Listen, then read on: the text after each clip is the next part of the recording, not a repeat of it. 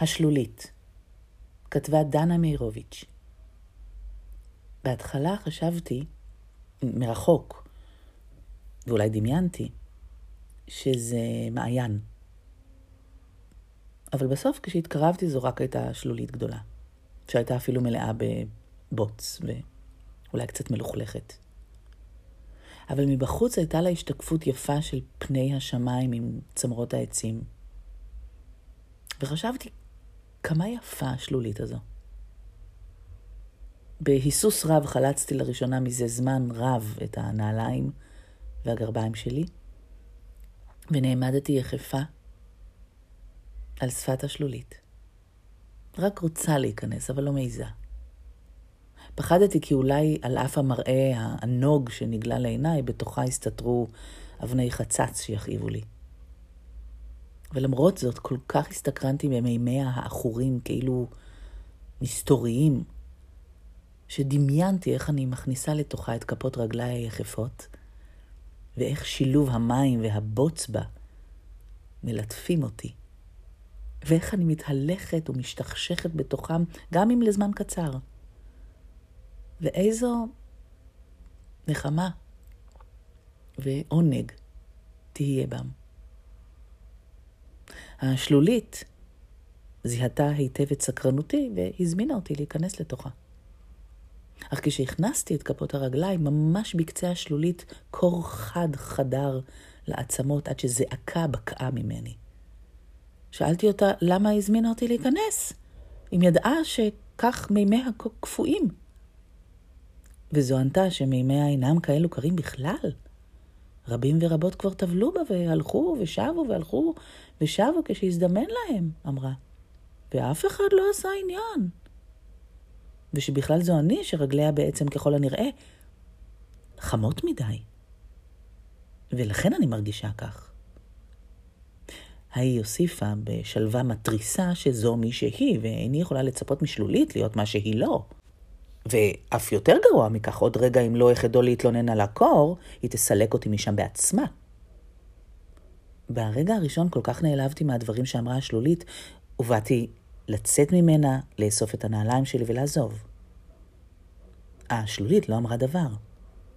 נדמה היה שלא שינה לה אם אשאר או אלך. היא הייתה שם, שקטה ובטוחה, מאפשרת לי לצאת באין מפריע. כך שפתאום מחשבה הזדחלה לתוכי. אולי היא צודקת. אולי באמת כפות רגליי היו חמות מדי. הרי כן הקפדתי שלא לחלוץ את נעליי כל כך הרבה זמן, שככל הנראה הן כבר היו רותחות מההליכה הרבה והשהות הממושכת בנעליים.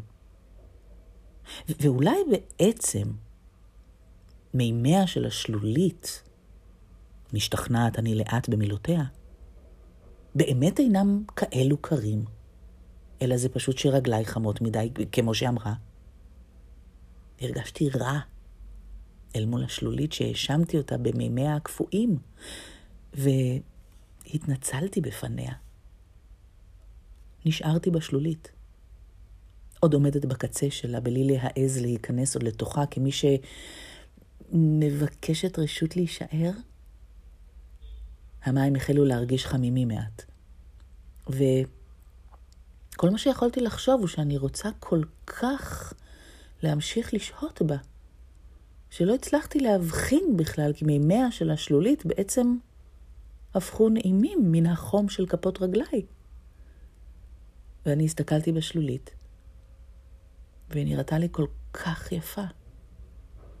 אחר יכול להסתכל בה לעומקה ולחשוב שהשלולית הזאת דלוחה ומטונפת, ושכל מה שצריך לעשות הוא לתת לה להתייבש ולהיעלם.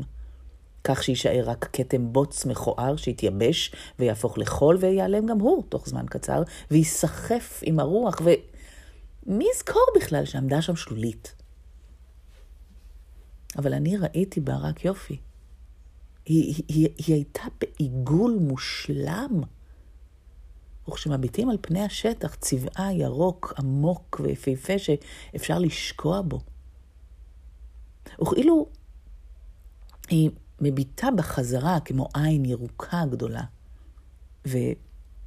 בשלב הזה רציתי להישאר בה אף יותר, כי פחדתי פתאום שבאמת היא תיעלם לי, ולא אוכל לשוב לשכשך את רגליי במימיה הקרים שנהיו חמים בעזרת כפותיי.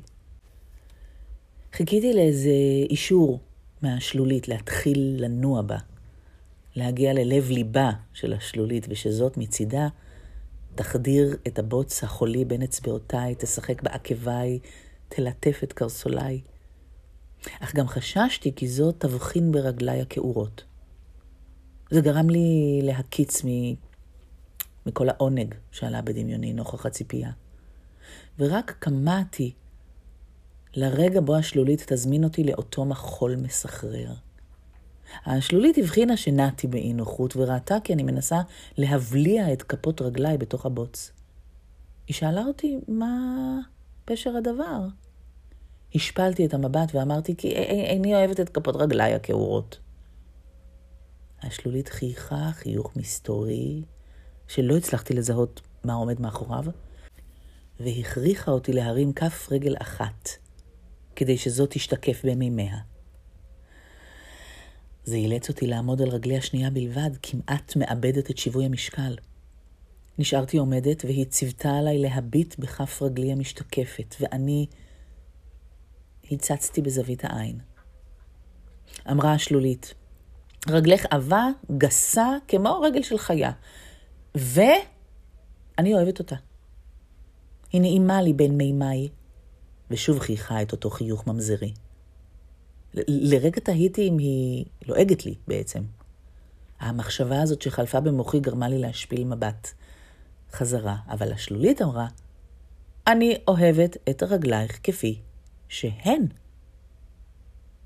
והאמנתי לשלולית. ועכשיו כבר לא יכולתי לחכות יותר לשכשוך בה. היא החזיקה אותי עוד קצת במקום, ואני הרגשתי איך מימיה כבר חמים דיים, ותוך כמה שניות אחדות ומהירות מאוד, השלולית החלה כבר לבעבע בסיפוק מהחום שהתפשט בה, עד שבועה אחת גדולה התפוצצה והשפריצה עליי.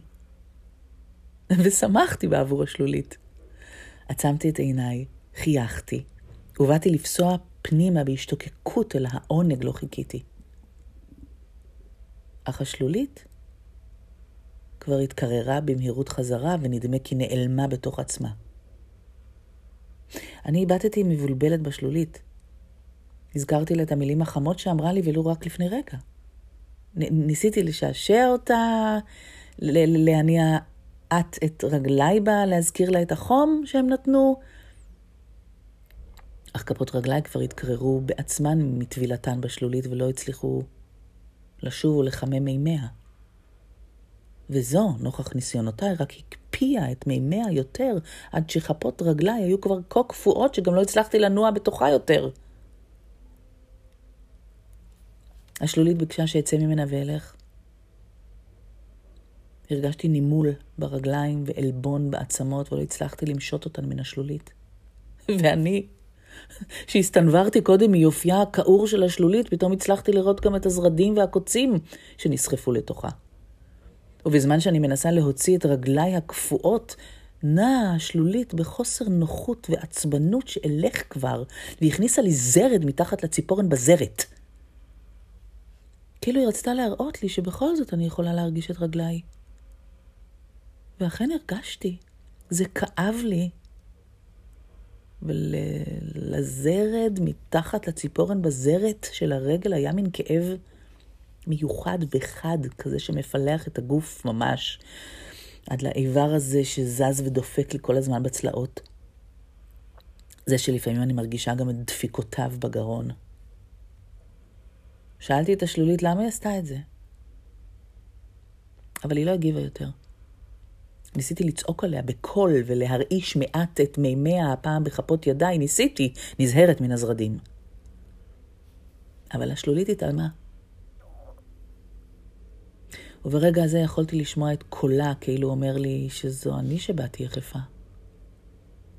יש כאלה שנכנסים בה במגפי גומי עבים, וזו אני שהכניסה את כפות רגליי לתוכה, ושיכולתי ללכת ולא לשוב. לבסוף, הצלחתי להוציא את רגליי מתוך השלולית. הן מכווצות וחברות וקפואות ועבות וגסות כמו רגליים של חיה.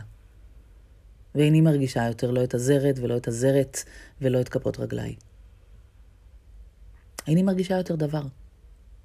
מלבד טיפת הדם שעשתה את דרכה מתוך הציפורן שבזרת של הרגל שלי, וטיפסה מעלה מעלה לתוך עיניי,